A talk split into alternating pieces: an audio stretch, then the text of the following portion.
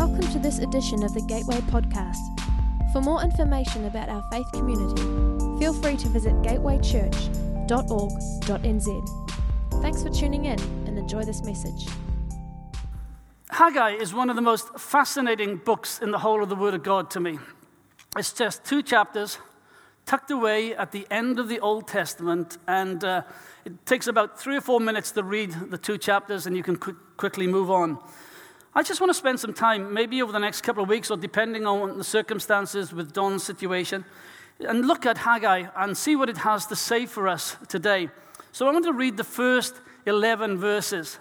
First 11 verses of Haggai says this In the second year of Darius the king, in the sixth month, on the first day of the month, the word of the Lord came by the hand of Haggai, the prophet to Zerubbabel, the son of Shealtiel, governor of Judah, and to Joshua, the son of Jehozadak, the high priest. Thus says the Lord of hosts These people say, The time has not yet come to rebuild the house of the Lord. Then the word of the Lord came by the hand of Haggai, the prophet. Is it a time for you yourselves to dwell in your paneled houses while this house lies in ruin? Now, therefore, thus says the Lord of hosts Consider your ways. You have sown much and harvested little. You eat, but you never have enough. You drink, but you will never have your fill.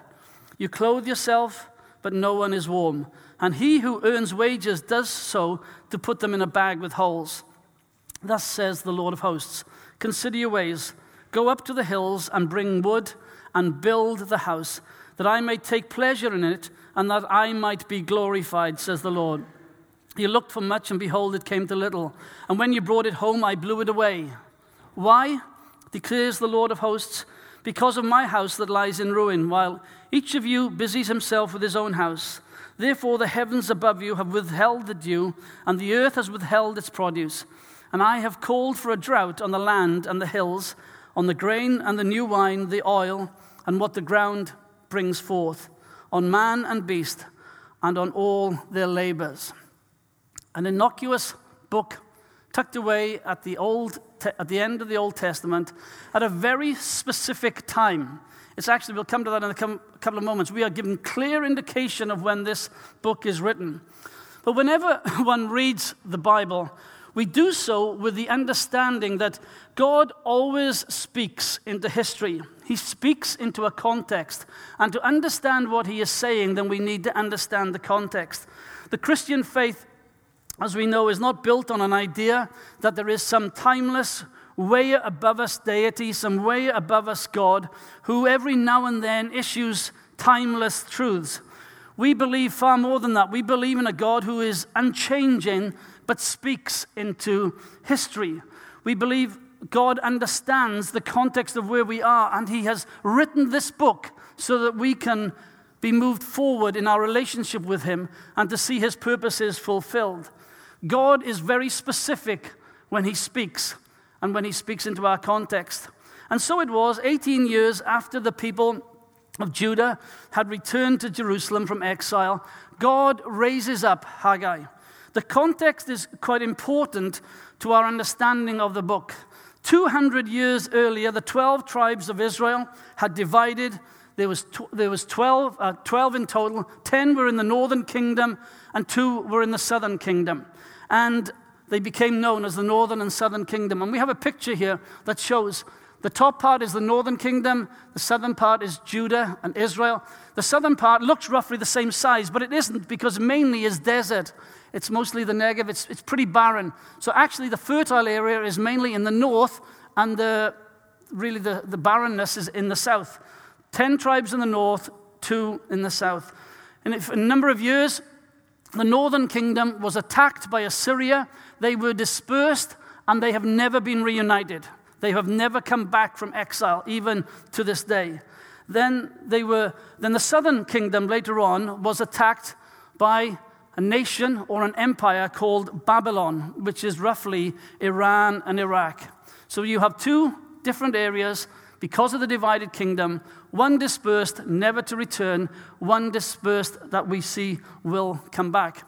So, after about 70 years after the southern kingdom had been dispersed and taken into exile, the man rose to power by the name of Cyrus.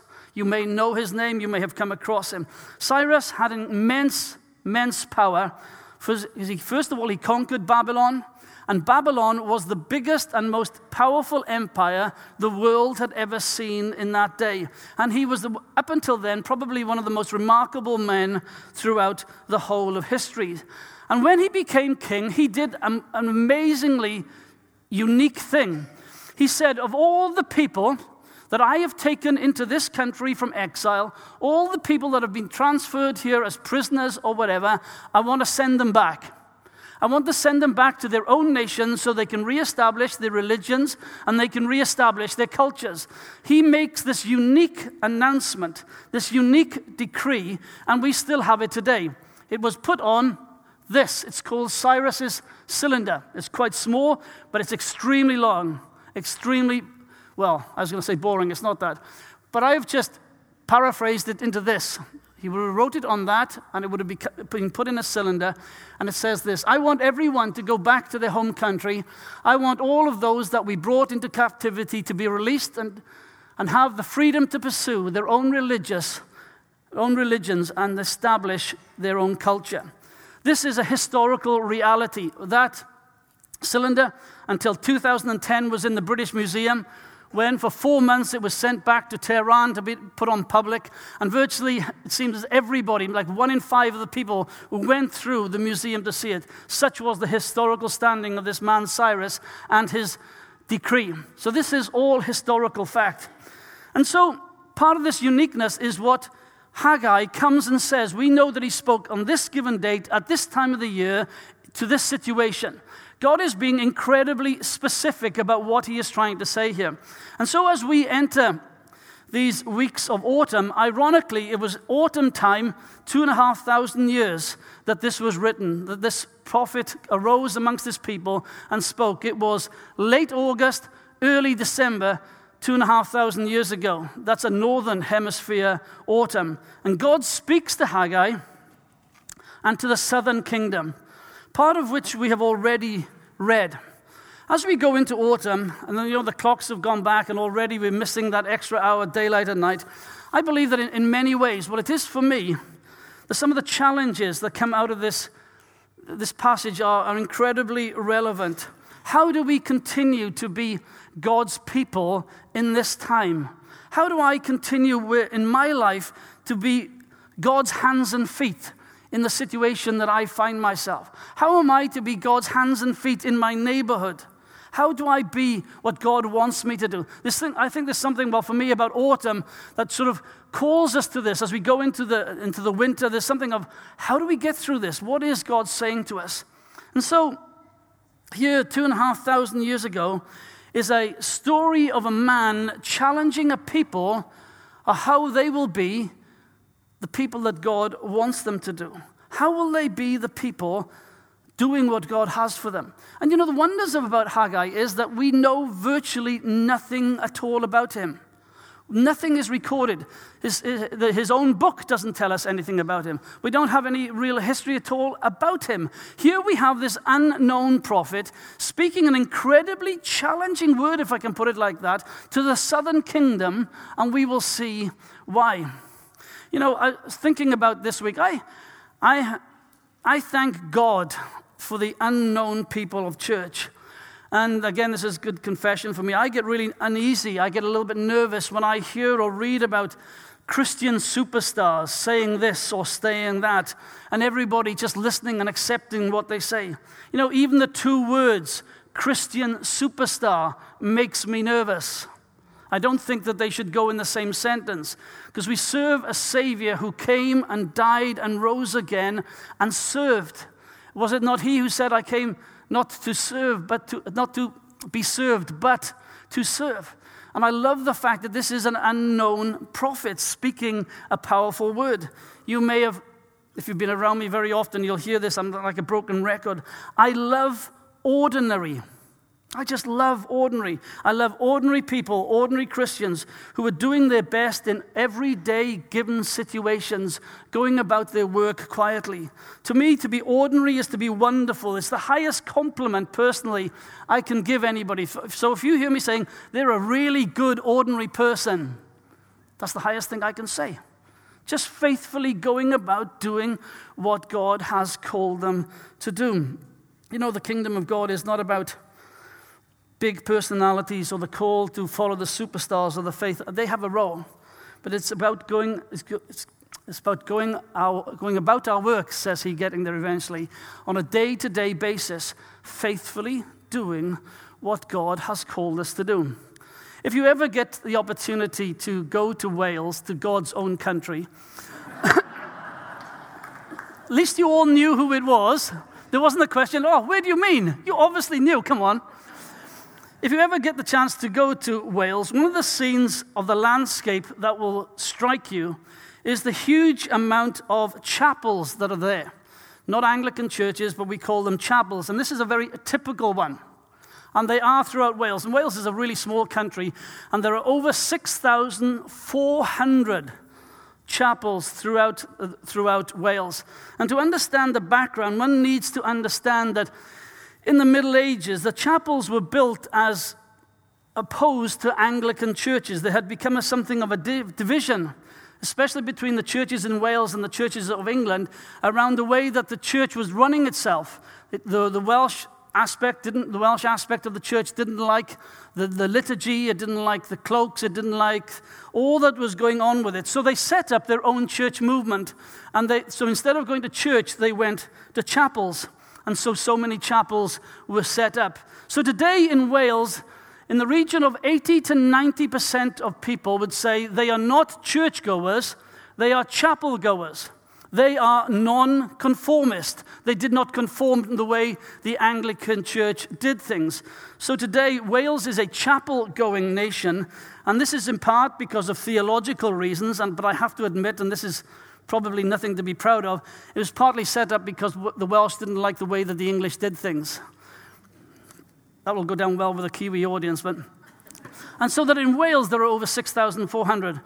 I say all this for a reason. Whenever you go into one of these chapels, and they can be three, four hundred years old, you will see in most of them plaques on the wall, on the plaques on the wall of the chapel, or they may have been engraved into the, to the wood or into the stone or whatever it is. Things like this, testifying to people who had served down through the years faithfully. And it's quite easy. You'll go into a place and you'll see a plaque or you'll see something engraved in the wall that says, faithfully served God in this place, 1740 to 1770. There's another one that says, served his master as Sunday school teacher for 30 years, 1763 to whatever 30 years after that. I have no idea who any of these people are or if any of their descendants are in the same area. But I do know that their faithful commitment to God's kingdom, their passion to make a difference, to serve faithfully, made it possible for people who were born in Wales to hear the gospel of Jesus Christ, faithfully preached down through the centuries, generation after generation. These were nameless people who never stood on platforms, who never did anything flashy, didn't, you know, this is pre anything modern, but they had a sense of a call of God upon their life to be faithful to what he had called them to. They're not going to get the credit, they're not going to get the limelight, they're not going to get any hero status, but they were faithful, faceless people who went about the kingdom of God. Haggai is one such person. You know, when I come, when I come to church, and I love coming to church, and I love seeing all the different age groups, I love seeing the different ethnicities around us. But you know, I'm not just saying this, but I love our older folks. I love the younger folks, but I also love our older folks especially because it is their faithfulness, it is their dedication, their serving down through the years that makes possible what we enjoy today. That through the faithfulness of generations, we have a faith, we have a, the ability to declare the good news of Jesus from this place. nameless people, but who are named by God. They caught a vision of his kingdom and have been faithful ever since. But to most of us, they will be nameless. There is nothing quite like seeing an older person, in my opinion, who still shines with the love of God, who is finishing well, and who has not allowed life to make them bitter and twisted. Something we need to admire, something that we need to learn. There is a role that God has for all of us, and many of us will not be on the pulpit or on the platform, but nevertheless have an incredibly important role to play. See, the story of Haggai is this it's about faithfulness. They have been back in Jerusalem for 18 years. This return to Jerusalem was in 500 and, 538 BC. And for all this time, they were supposed to be building the temple. They were sent back. The decree from Cyrus was they were to go back. And when they went back, they were supposed to be rebuilding the temple. But they had stopped. Something had happened. I don't know what it is. Scripture doesn't really tell us what it is. Maybe they'd got discouraged, maybe they'd given up, maybe they'd faced opposition, but something had stopped them from building the temple. And God raises up Haggai to challenge them. Guys, you've been here 18 years. I've sent you back with this purpose. I've spoken to you through my prophets. I've spoken through you, but nothing is going on. What is happening? And then he says these words, which we read earlier In the second year of Darius the king, in the sixth month, and on the first day of the month, the word of the Lord came by the hand of Haggai, the prophet, to Zerubbabel, the son of Shealtiel, the governor of Judah, and to Joshua, the son of Jehozadak, the high priest. Thus says the Lord of hosts These people say the time has not yet come to rebuild the house of the Lord. And he challenges that. Friends, the first thing that really impacts me out of this is there are always reasons for not doing what God wants. There are always reasons for not doing what God wants. They were rebuilding a temple. And for those of us who have followed Jesus for many years, those of you who have been around any teaching that says, we know that we don't need a temple, we are the temple of God. And what the message for us is not about anything to do with a building. And so, whenever you read Haggai and you come across the word temple, you need to insert the following things like the kingdom of God, the purpose of God. So, the challenge to us from this book is not about rebuilding a temple, but, but not delaying on seeing the kingdom of God, not delaying on seeing the purposes of God fulfilled in our life and in our situation talking about a temple there. We are the now are the temple. But the purposes of God is what we should see that saying to us. We, as followers of Christ, should be focusing on what his kingdom is all about. But for some reason, these people had stopped. Don't know the reason. Maybe it was now is not the right time, they thought. We will focus on those things tomorrow, they may have said.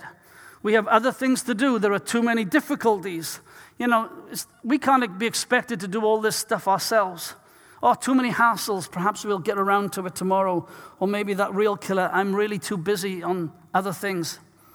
Maybe they had become comfortable in Jerusalem. They were home, and it's always good to be home. There's something special about being home. We are in our own land, so why fuss about things that we can leave until tomorrow? We have been in exile. We are now enjoying some peace, so let's take our time to get this thing sorted out. But God says through Haggai, that's not on. That's not what it's about. I have not brought you back from exile for you not to fulfill my purposes. You know, there are dangers. there are dangers of being involved in, and being part of a large church like Gateway. You know, we have great staff, we have incredible volunteers, we have great worship team. We have great speakers. We have a children's program that's second to none. We have young adults. We have everything. We have prayer teams, connect groups, point of connections, Alpha, Valiant Man, etc. So much going on for us in so many ways. You know, plus the last time that we did the figures on the podcast, we had something like just under 20,000 down, uh, downloads in one year. It was something like 19,600 or something. Just so incredible stuff. You know, we can keep on ticking on as we are, being a church this size, and we can keep on enjoying it. But with all my heart, I believe God doesn't want that. What God is saying through Haggai to his people is it's not about your past, it's about your future. You don't want to stay in your past. I have an exciting future for you. This is not about our past, this is about our future. That He wants the kingdom to come, I believe, with all my heart, like never before, in us and through us and to our community. You may just think, hey, Chris, you're having a bit of a rant because you're stiff. I believe, and I believe this with all my heart. I thank God for what He's done in the past, but I am more excited about the future that He will come and He will do things for us and through us and to us, and we will scatter that abroad. But the kingdom of God always brings with it challenges like never before. It brings difficult things, it brings uncomfortable things. And the kingdom demands so much for us. There are always reasons to, to say no. Let's not do it now. Let's just keep on doing what we're doing. And you know, we will always have problems, we will always have difficulties, we will always have heartaches to deal with because we have people to take care, to take care of people. But I still believe that what God was saying through Haggai was the past is there. I have an incredible future for you. And you know, sometimes I need to hear that. I don't know if you need to hear that, irrespective of your age. I need to know that God has still got my future. And it's 56 last birthday. And, um, and I just think, know, gosh, how many years have I got left? How many years of ministry have I got? How many years of anything have I got? And if I don't have that belief, and I don't believe it's some wishful thinking, I believe that God still has a purpose for each and every one of us here and through Gateway. You know, one of the things that really challenged me when I th- read through this was that comfort can crush obedience. Haggai is, ch- is challenging Judah at multiple levels, and here is just one. They had They'd had the emotional, the spiritual rush of returning from exile. They had experienced the incredible cut and thrust of overcoming initial hardships. They'd had people who tried to fight them and to kill them and to spoil the plans, and yet they had come through. They'd come through those initial hard days uh, and being, of being reestablished in their homeland. They had fought their battles. But somehow the, t- the focus around the temple had lost its sharpness it had become less of a focal point than it once was, but it still should have been. Something that was once front and center, something that was once vibrant, exciting, life giving, and so much more, wasn't anymore. Something had been lost, a walk with Yahweh that had started off exciting and thrilling, well, maybe wasn't quite the same now. This can easily happen to each and every one of us in regards to the things of the kingdom, to seeing his kingdom come. If we become comfortable in our Christian walk or, or think things are a little bit easier at this moment, I believe it hinders obedience. You know, that old saying that God is comforting for those who need comfort, but he is never safe. Aslan in The Lion and the Witch and the Wardrobe, which probably all of us, most of us have read, is described as a great lion, but never safe. He is a comfort to those who need him, but he will always have an active role for each and every one of us to play. You know, when I was working on this, uh, this message for today, I, I found myself struggling what, with what word to use in this context. What was it that slowed the Jewish people down on their return? What was it that came in to suffocate their obedience? What was it that's, that just made them not so sharp as, as they once were? I didn't see it personally as purposeful disobedience. I didn't see it as complacency because when you say somebody's complacent, there's a, something of a smugness and an arrogance, and that's not the word that this is all about. And then the word just struck me. They had become comfortable with where they were at. And God says, No, you've still got this to do. And God's word to his people through Haggai is so probing and provoking especially when he says, Look, this is how you are living, and this is what is happening to my purposes. We are called to be kingdom people, not simply when things are going well, but all the time. And that was the challenge of Haggai to that people, was that I want you all the time. I don't want you to put me on a back burner at all. I don't want to be second on your agenda. I know you've seen some incredible things. And I know you've got your own lives to live, as it were, to use the phrase. I, but I never, ever want to be second on your agenda. You see, I believe that when God isn't first in our lives, we will ultimately be dissatisfied. And I think this is what this chapter is all about. He says, the word, Haggai says, Now therefore, says the Lord of hosts, consider your words. You have sown much and harvested little. You eat, but you never have enough. You drink, but you never have your fill. You clothe yourselves, but no one is warm. And he who earns wages does so to put them in a bag with holes. Sometimes God allows dissatisfaction in our hearts, eating and yet never satisfied, drinking but not sated, earning but never having enough. If that is not a description of 21st century Western world, I don't know what ever will be. Men and women who are on the treadmill of success and power and money and leisure, forever wanting more and more and more and more is never enough. Bernard Levin, a British writer, said this.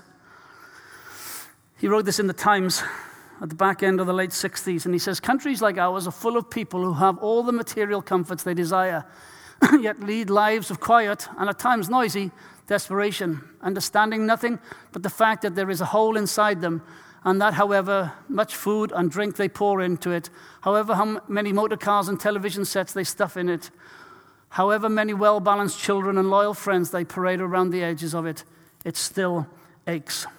And you know, we have often gone on to call that the Christ shaped hole in each and every one of us. And so often we use that in the context of non Christians. We use that in the context of, well, you'll never be satisfied until you find Christ, and God will fill that God shaped hole. But I actually believe that that is one, and that is a valid explanation of that. But I also believe that it carries a be careful sign for us. It carries a be careful sign for us as Christians. Yes, our eternal destination, eternity has been secure, but we can live unfulfilled, dissatisfied lives because we fill our lives with everything but Christ. We can be saved and dissatisfied, saved and unhappy, saved and unfulfilled, and the only thing that will fill the hole, W H O L E and H O L E, in our lives is God Himself. And we need to be so careful of that. But also, I just want to throw this that God speaking through Haggai, He says to them, You know the dissatisfaction that you have with life? You know that dissatisfaction that you have? You don't have enough food, money goes, all those sort of things, you have plenty to drink. Do you think that that dissatisfaction is an attack of the enemy or is something that I have sent your way? And I sometimes really believe with all my heart that God sends dissatisfaction into our hearts and into our spirits. We may have all the money, we may have all the things that we need, we may have the kids or the grandkids around us, but He sends a dissatisfaction our way because He wants to draw us closer to Himself in the midst of those situations.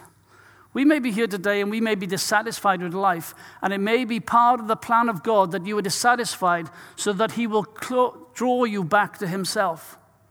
And sometimes dissatisfaction isn't based around the attack of the enemy or sin in our life. Maybe it's God Himself saying, You know, you're never going to be satisfied unless you really, really have me front and center.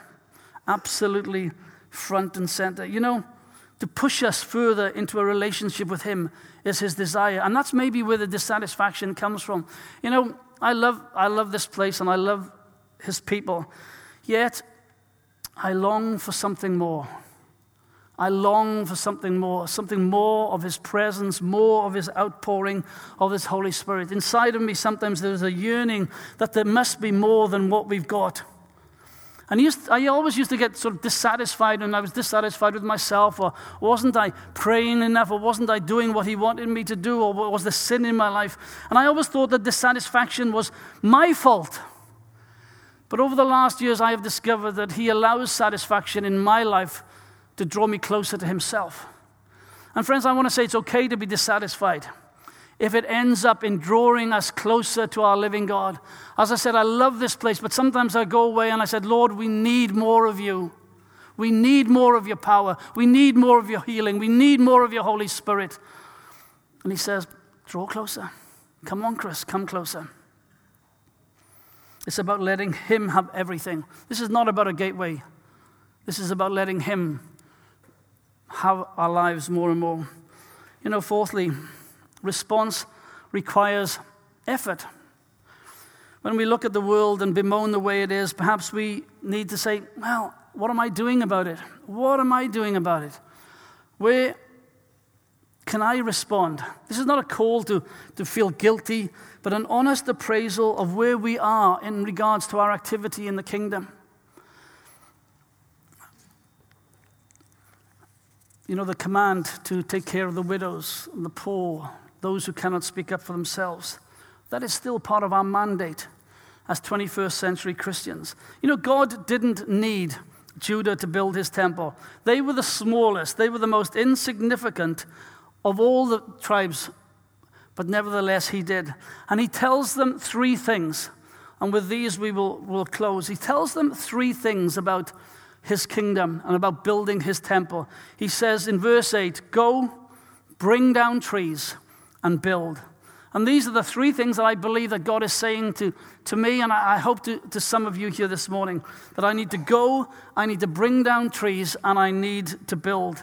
First of all, to go, that I need to recalibrate my life in regards to my intentionality. Am I being intentional in my life about seeing the kingdom come? Am I being intentional around my neighbors, around my friends, around my community that, that as yet does not know him?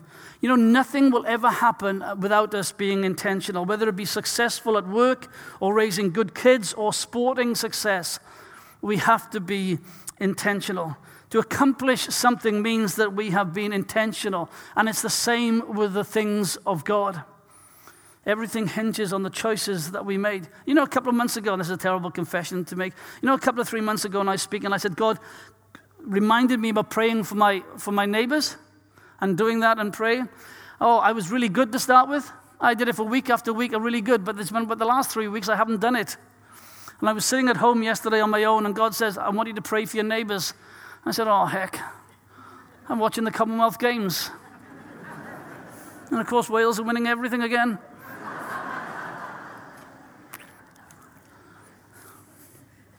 That's probably a lie, isn't it, really? So I could have put a note in my diary pray for my neighbors because if I don't, then I'm not that wonderfully good at my memory. I need to be intentional. I put it in my diary pray for my neighbors. to be intentional about how we do life and living and friends and family. He says, Go bring down trees, cut down the trees on the edges of Jerusalem. There were an incredible amount. This is about giving God what we have, not lamenting what we don't have. Lots of things I don't have and I, I can't do. You know, I can't draw to save my life. I can't draw a box. I can't draw a straight line. So I'm not going to bother to give God my artistic ability. I'm not going to give him my voice, but there's no point in that. But I can give him what I have. You know, I'm a pastor, I love people, and I love to chat. I can give him that. I can, I've got a house that I can invite my neighbors around. And I, we can have evenings together, and we can have fun together, and we can sit and chat. And maybe something of God will come out of that. I was thinking about this the other day, trying to be purposeful with, with, my neighbors. We have, we have really good neighbors. We've got a, a sort of a Pakeha family on one side of us, and we've got a, a, Sikh family on the other side of us. And it's quite a lovely, lovely mix. And uh, the, the the Pakeha family, if that's the right way of saying it, um, they, they come round, they've got the keys to our door. If our alarm gets set off, they'll come and sort it out. And when they're away, we'll just take care of their house and everything. Really, really good neighbors. Uh, we, as I said, a Sikh family on the other side, and they're absolutely lovely. They're far more reserved, but they love cricket. Absolutely love cricket. And what I'm going to say to you in the next 30 seconds, you may just think, yeah, that is stupid. That is really crazy but I really felt prompted to do this. They, if you're a cricket fan, please, you'll understand this, but if you're not a cricket fan, just stick with me. One of the ways that you can learn, I was going to walk down there, but I might not get back up. Um, One of the ways that you can improve in cricket is that if you get a cricket ball and you put a piece of string around it, or if you put it in a sock, and then you can get a bat and you can play it like this, and you can the ball will swing and move. Some of you have just glazed over, but you can you can do it, and it just helps you with your ability to play cricket, and that is really great. Within a couple of weeks of us moving in, we heard this sound next door. And it was our Indian neighbors playing exactly like that. So we had this thud, thud. And it was just, to me, it was music to my ears. It was absolutely wonderful. And so we've got to know them over the last three years. And it was about six months ago, and this is where I felt God really told me to be intentional about it. They, their ball would occasionally fly off and come into our, into our, uh, onto our back garden. They would fly over, come in, and they would be so apologetic. And they would say, I'm so, so sorry. You, you mean whatever. So every so often we throw the ball over to them. A bit like that advert. You know that lady that gets a bar of chocolate? You not seen that commercial on TV? Well, you'll watch it and you'll remember it now. But about six months ago, I was talking to them, and the ball came over, and they had come over, and they just come around to see me. I'd forgotten to throw it back. And I just felt them to say this, guys. I said to them, guys, you know, not only can you have your ball back every time, you are free to come into our house into our garden and help yourself to it. We don't need to be around. We don't need to be in. We don't need to be here. You are welcome to come into our house, into our garden, and take it whenever you need it. And you could see his face was amazed when he said that because that was not something he expected from, let's be honest, from this white boy, from this neighbor. And I said, You are welcome. Even if we're here and the ball comes over and we're slow to return it, you can come and get it. And I just felt really in my spirit that God was saying to me that despite our cultural differences, despite our customs, despite the color of our skin, we could be something to this neighbors that would be radical to them and be completely different. They are the best neighbors now we ever want. They are so kind and they are so gracious to us. But you know, I want them to know that as someone who is totally different to me is welcome in my space, is welcome in my life, is welcome in my arena. And that there's no such thing as different colors or different religion. They just need to find Jesus Christ. And I really pray that they will. Am I making any sense here at all? That we want his kingdom to come, and I can do it very simply by saying, Come into my garden. Come into my house. What's mine's yours.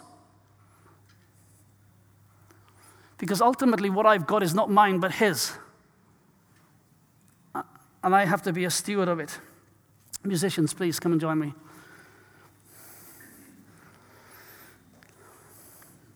Friends, let's not try to give God what we haven't got. Give Him what we have. What are your passions? What are your likes? Who are your neighbors? How do you connect with them? What are your skills? What are your dreams? What's your life stage? What can you do for them? You know, he says, as he says to us, as he said to Moses, what's in your hand is the key and important thing. You know, go, bring, and build. You know, building is about unity. You don't build a temple and you don't build a kingdom on your own. We build together.